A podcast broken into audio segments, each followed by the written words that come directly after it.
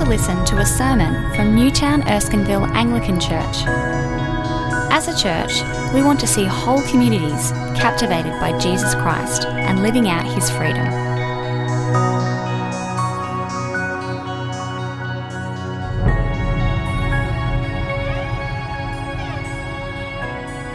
Luke chapter 11, beginning at verse 37. When Jesus had finished speaking, a Pharisee invited him to eat with them. So he went in and reclined at the table. But the Pharisee, noticing that Jesus did not. Hello, hello, hello, hello, hello, hello, hello, hello.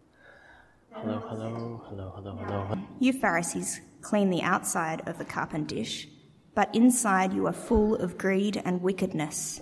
You foolish people.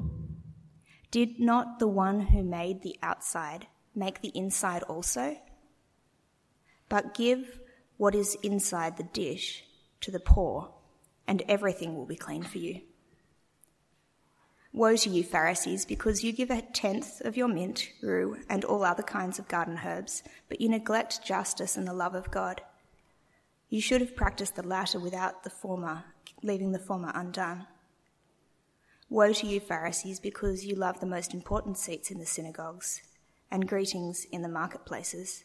Woe to you, because you are like unmarked graves, which men walk over without knowing it. One of the experts in the law answered him, Teacher, when you say these things, you insult us also. Jesus replied, And you, experts in the law, woe to you, because you load people down with burdens they can hardly carry, and you yourselves will not lift one finger to help them. Woe to you because you build tombs for the prophets, and it was your forefathers who killed them. So you testify that you approve of what, is, what your forefathers did. They killed the prophets, and you built their tombs. Because of this, God in his wisdom said, I will send them prophets and apostles, some of whom they will kill, and others they will persecute. Therefore, this generation will be held responsible for the blood of all the prophets that has been shed since the beginning of the world, from the blood of Abel to the blood of Zechariah, who was killed between the altar and the sanctuary. Yes, I tell you, this generation will be held responsible for it all. Woe to you, experts in the law, because you have taken away the key to knowledge. You yourselves have not entered it and you have hindered those who were entering. When Jesus left there, the Pharisees and the teachers of the law began to oppose him fiercely and to besiege him with questions, waiting to catch him in something he might say. Hello, my name's Rachel, and I'll be reading the next two readings. So, starting from Luke 15, verse 25 to 32, and that's on page 1036 if you're using a Pew Bible. Meanwhile, the oldest son was in the field. When he came near the house, he heard music and dancing. So he called one of the servants and asked him what was going on. Your brother has come, he replied, and your father has killed the fattened calf because he has him back safe and sound. The older brother became angry and refused to go in. So his father went out and pleaded with him. But he answered his father, Look, all these years I've been slaving for you and never disobeyed your orders. Yet you never gave me even a young goat so I could celebrate with my friends. But when this son of yours, who has squandered your property with prostitutes, comes home, you kill the, the fattened calf for him. My son, the father said, You are always with me, and everything I have is yours. But we had to celebrate and be glad, because this brother of yours was dead and is alive again he was lost and is found. And if you just flick over a page, we're going to Luke 18, verses 9 to 14. To some who were confident of their own righteousness and looked down on everybody else, Jesus told this parable.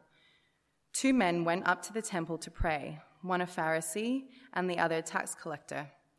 The Pharisee stood up and prayed about himself.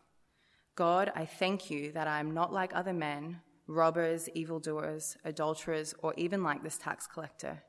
I fast twice a week and give a tenth of all I get. But the tax collector stood at a distance. He would not even look up to heaven, but beat his breast and said, God, have mercy on me, a sinner. I tell you that this man, rather than the other, went home justified before God. For everyone who exalts himself will be humbled, and he who humbles himself will be exalted. Our Father, you're so generous, so willing to give, and yet our eyes so infrequently see it. Father, I pray now as we read this word that you would flood our hearts with a knowledge of your grace and your abundance and your care for us. I pray this for Jesus' sake. Amen. Uh, sometimes when I open up a passage on a Monday morning to prepare it, I am filled with the kind of awestruck wonder that makes me think I, I don't even know what this word is about because it's quite obviously from God and I don't, don't know how to, what to do about that. Uh, some days I open it and I, I see the beauty of the God in it and I'm just kind of chomping at the bit to teach that to others as well as to my own soul. But sometimes when I open the Word of God to teach it, it feels like it's nails boring into my bones. Some words I read, especially the words of Jesus, seem to know me better than I know myself. And today, as we look again at this majestic parable of Jesus's, I feel the nails again. Uh, as I look at this, I know so clearly that the older brother is me. Uh, my parents tell me that I was the child who never cried, as opposed to my sister who was always very noisy. when my sister rebelled in her teenage years, I just decided to become a little bit more compliant because I thought that would be convenient for everyone. Um, I went to a school where there literally were sergeant majors in charge of discipline, and you could get a, you could get a detention for breathing, pretty much.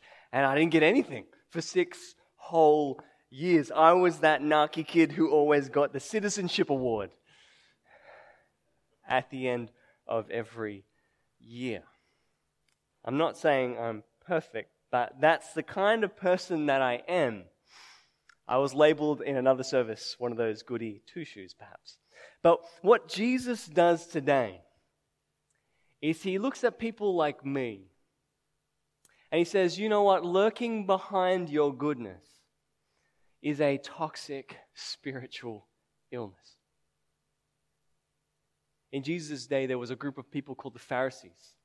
And what they devoted their lives to was keeping the rules of God down to the minutest little letter. They were fastidious in their seeking of God's favor. They were the good people of the day. And yet, in this parable, Jesus crafts the character of the older brother, taking aim at them and he says, behind your goodness, behind your rule keeping, is a toxic spiritual sickness.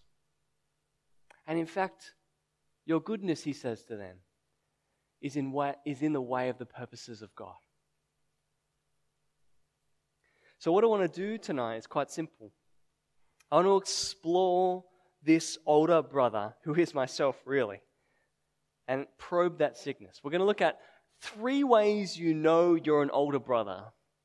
And then we're going to look at the one remedy. Three ways to know you're an older brother and the one remedy. The first way you know if you're an older brother is something I like to call slave mentality.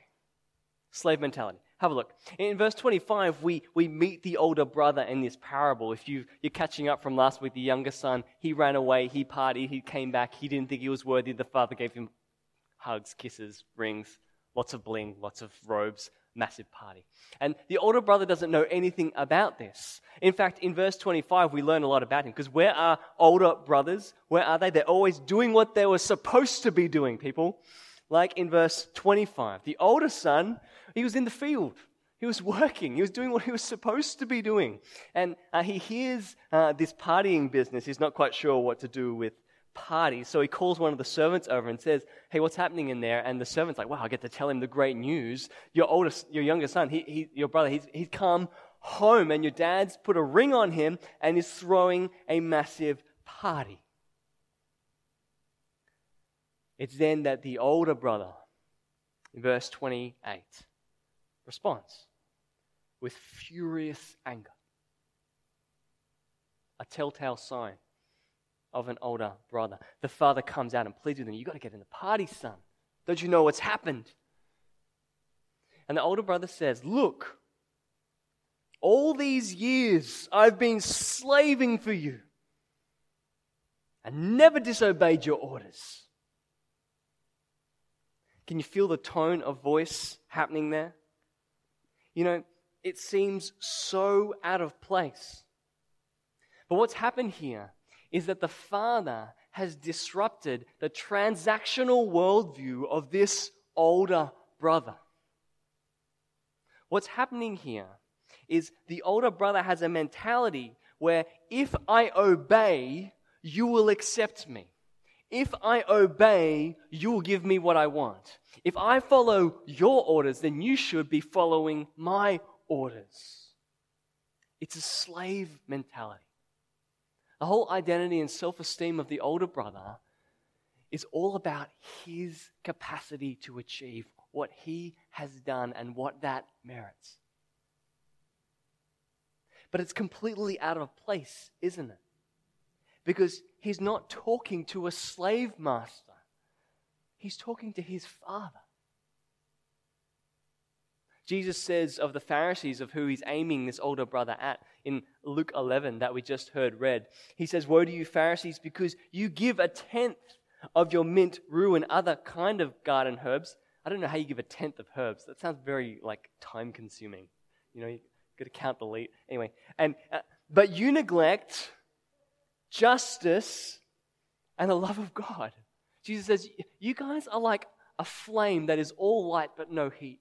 You know, you're great at following the rules, but don't you know that fathers, they don't want rule keepers alone, they want love. They don't need slaves, they need sons, and they want love. Jesus takes aim at the Pharisees and says, You keep the rules beautifully, but you don't love God. It's almost like the Pharisees are worshiping a different God rather than the generous father in the first half of the parable, full of love and generosity, they're working this slave driver who you've got to work so hard just to get anything, even to get a place in his house. You better be good, you better keep the rules, because otherwise you're out. Jesus says, You have mistaken who God is, and you have forgotten that love is the thing he wants above all. He goes on to say in Luke 11 that you Pharisees, you clean the outside of the cup, but the uh, cup and dish, but the inside is full of greed and wickedness. He says your whole performance program of rule keeping doesn't change anything about you. It is empty spirituality if it is not combined with love for God. Slave mentality. Now, I used to be a youth pastor and so, in the days since I finished being a youth pastor about six years ago, I've kept in contact with a whole bunch of young people. And I've heard this one story more times than I can count of someone who was a Christian when they were younger. And they tried to do the Christian thing, but then eventually it stopped being a delight and it became a bit of a burden. And they described this moment where they were just so fed up with God because they'd worked so hard, but He wasn't helping them in life at all, that they just cut Him loose. And they'd always look them in the eye and they'd tell me, I felt so much freer. I felt like the burden was gone. I've heard that story more times than I can count. But when I look at Luke 15 and I think about them, and I think about those moments, I think, wow, I, I, don't, I think you've got the wrong God. And I think you're living like a slave. Because the God of this parable, the God of the Bible, is not a slave driver. He is a generous father. And slave mentality is out of place. I don't know if you feel, even in, in, in this place this evening, the noose around your neck and the burden on your shoulders, thinking, I don't know if I want to do this anymore. But let me tell you, you don't have to live like a slave. But the second thing we notice about older brothers and how you know you are one is what I want to call constant comparison. And you see this in verse 30 and 29. he says, You never gave me a young goat so I could celebrate with my friends. But when this son of yours, who's squandered your property with prostitutes, comes home, you kill the fattened calf for him? Can you feel the smirk in that? Uh, he's embellished the story a little. The narrator doesn't even tell us that the younger son went to prostitutes. He just says he had a wild time. But the older brother is fixed in his mind and has had this whole story kind of stormed about, about what this, old, this brother has been doing. And he has this ability to put that younger brother down to exalt himself. See, this goes hand in hand with slave mentality. Because slave mentality isn't worthwhile unless you can prove that you're better than someone else. You know, Dad, I've been here slaving away. Look how much I've done. He's just been off squandering money with prostitutes. I mean, I come to this church here, the church down the road, that's crazy, right? This, this place is much better. And I read the Bible better than that other person over there, and I'm much better at keeping my life together than they are. Jesus, in Luke 18, that we read as well, characterizes the Pharisees again and, and talks about a Pharisee who comes to the temple and prays, God, I thank you that I'm not like other people, robbers, evildoers, adulterers, or even like this tax collector, I fast twice a week and give a tenth of all I get. Older brothers constantly compare because it makes them feel good, it gives them self esteem, and it builds a sense of self righteousness. Because when I'm better than someone else, then God can accept me rather than them. And we can do this with anything. You do it with your work, you can do it with life, anything. I learned that this has become a part of me since my time in high school. I really loved my high school. But one of the realities of it was that absolutely every single thing you did was ranked. I mean, I played trumpet. And I knew exactly how good a trumpet player I was in the school. I knew my exact rank. I knew how to get higher. Uh, I knew how good a striker I was compared to everyone else. And I had a, a, a you know, a, a, rank in cadets. And I knew how good I was at maths. And I knew what, is, uh, what place in the year I was overall. And let me tell you, I loved it. It was the best because at every moment you could tell how much better you were at how many other people, at how many different things. And uh, what it grew in me was uh, a I want to grow self esteem through putting other people down in my own mind. A constant comparison, a constant putting down of others, and a prideful lifting up of myself. And we see that at the heart of the older brother here. But what Jesus says is that is nothing more than self obsessed religion. And he wants nothing to do with it. Slave mentality, and constant comparison. But when these things grow, they grow into something deeper. And really, this is the point of the parable. This is the thing that Jesus is driving at. And what happens when these two things collude is that uh, what it develops in us is a distance from the Father's heart. Did you notice how when there was a moment when the older brother could celebrate in verse 28, instead he did the exact opposite? He could have gone into the party and felt joy. Instead, he refused to go in and felt angry. At that moment in the story, we're supposed to see that the, that the older brother is worlds apart from his father's heart. The father who gives a generous welcome to the prodigal, and the, and the older brother who is angry at the very thought of a party what we learn here is that the older brother, he is geographically proximate, but he is spiritually in another country. Because he shares nothing of the father's heart. Because this father likes to find lost things. This father likes to see dead things come back to life. This father likes to show love to the unlovely, to invite in the lost, and to create new beginnings. What happens in our hearts when we're constantly comparing ourselves to others is they become objects and rungs in a ladder, and our hearts, they become hard, and we forget and we become unable to show compassion. And what Jesus is using this parable to do with the Pharisees is to wake them up and to say, it doesn't matter how many rules you're keeping, you're far from the Father's heart, and you better wake up. You know, the parable doesn't even have a resolution because it's not supposed to. It's supposed to provoke interest in us and in the Pharisees so that they change. You see, if your practice of Christianity doesn't take you deeper into the heart of the Father and outward in love to others, then according to Jesus, it is useless. They're the three ways to tell that an older brother has taken hold of your heart slave mentality, constant comparison, and distance from the Father's heart. So, what do we do about that? All the older brothers in the room are like, just tell me what to do. I'll get out my plow out and I'll do it right now. let's get on and let's, let's get a rule and let's get on this. But what Jesus prescribes as the remedy to this illness is an entirely different spirituality.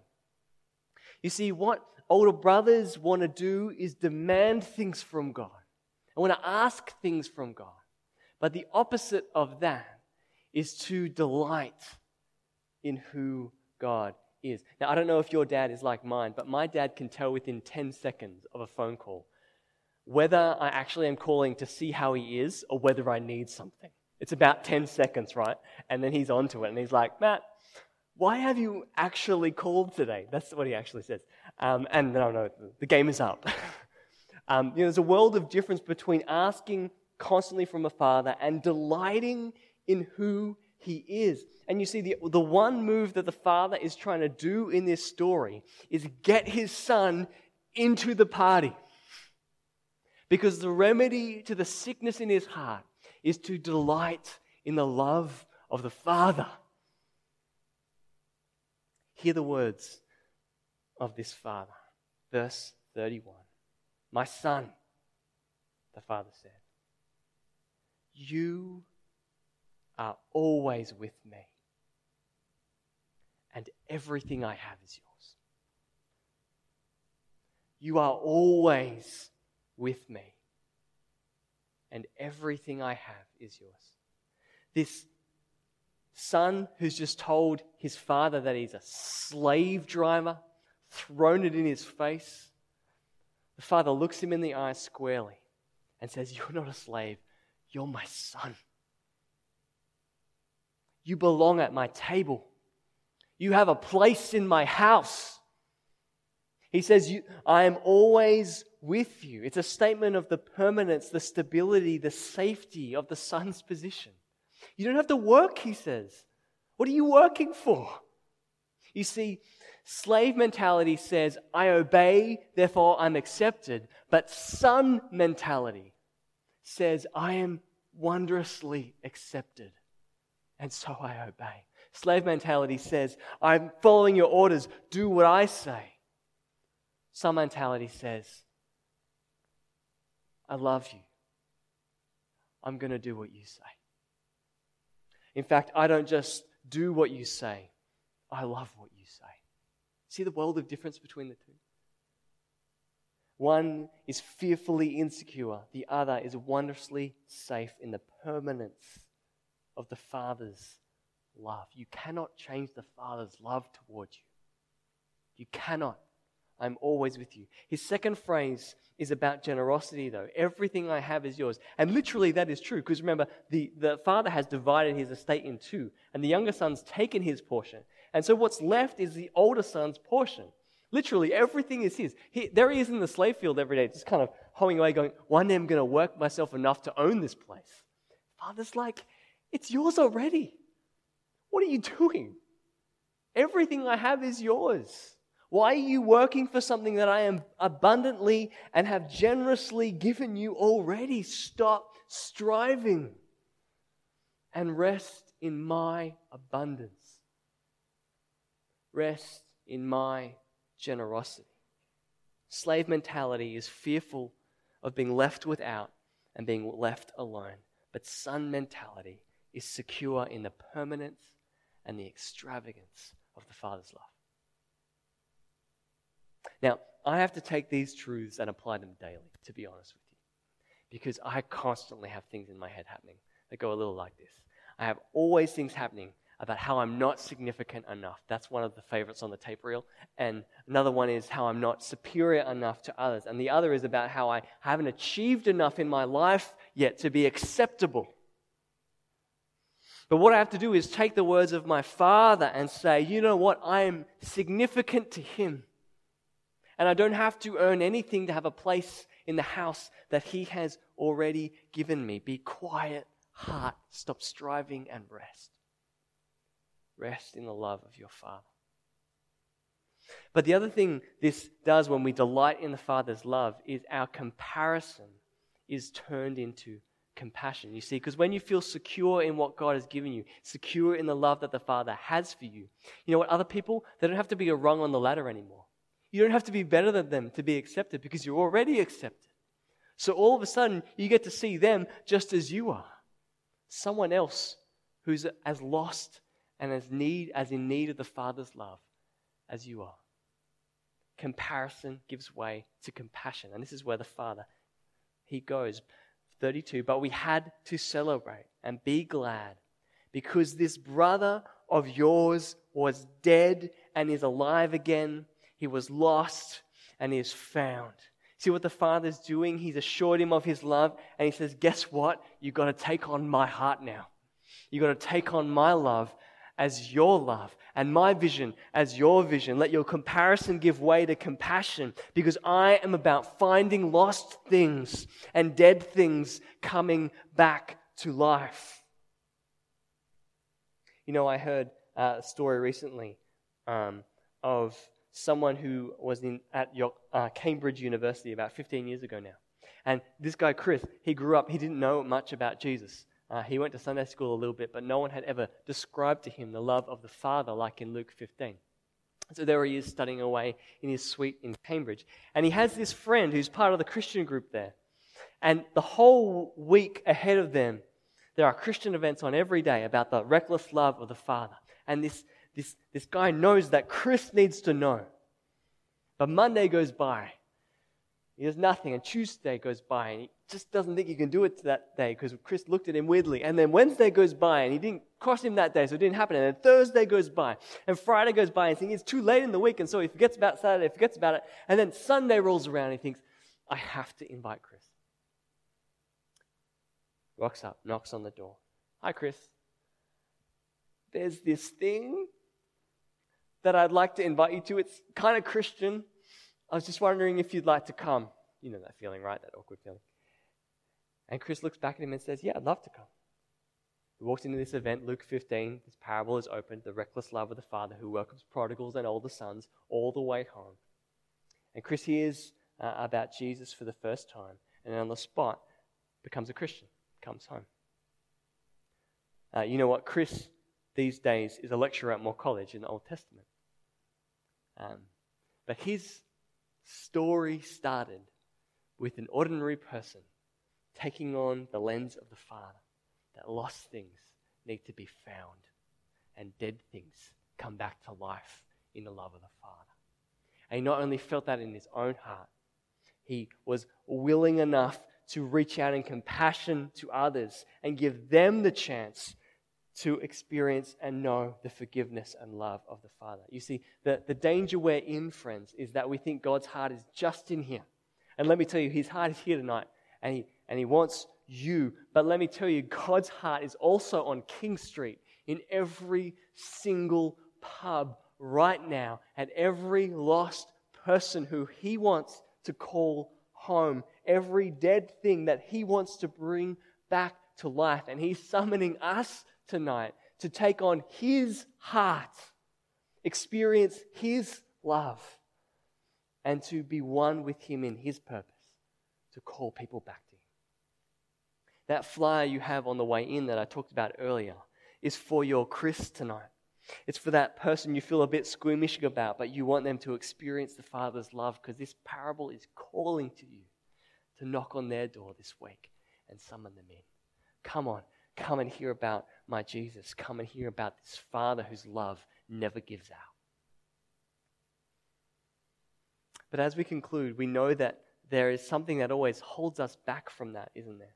There's all these kind of weird fears we have about being rejected by people and all these kinds of things. But I think the thing that actually holds us back is that we haven't actually really deeply known that love that the Father has for us. And if I'm honest with you, the, the root and center of my life as an older brother is about the fact that I want to be the hero of my own story. I've loved hero stories my entire life. I love Luke Skywalker. Bless his soul. Um, uh, I love every superhero. I gravitate towards books with heroes because I want to be one for myself and for others. But what Jesus says to me is that I cannot be the hero of my story. Because my love is too weak and I don't deserve a place at the Father's table. The one person who does is the true older brother, the Lord Jesus, who not only obeyed the word of God, but loved God. He deserved to be a son. And yet, when he walked in this world, he gave up on a cross his life for my broken attempts to save myself, that he might gain me and you a place at our Father's table. Won not by our striving in the field, but by his own death and resurrection. By his death, we are permanently and extravagantly established in the Father's house. And it's to the extent that your heart knows that, that you cannot be your own hero, but the Lord Jesus is hero enough and beyond measure that you'll be able to take on the Father's heart and invite sinners home. So I want to invite you this evening to no longer be the hero of your own story, but to rest instead in the love of the Father. Father, here we are with open hands. We know we don't have to live like slaves anymore because you are not a slave driver. You are a generous Father. We know that we don't have to compare anymore because we are accepted by the blood of Jesus. And Father, we want your heart tonight, your compassion. And we no longer want to be the hero of our own story because Jesus is by far better. Father, reach into our hearts today. Help us feel the permanence and the extravagance of the love of you, our Father. And open our eyes to your heart in Jesus' name.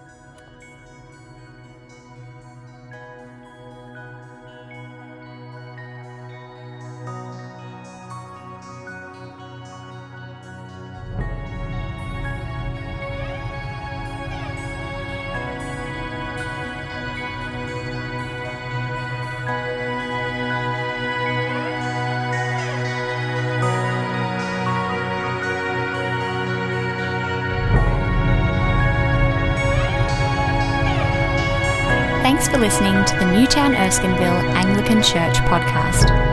For more audio content and information about our church, please visit neac.com.au.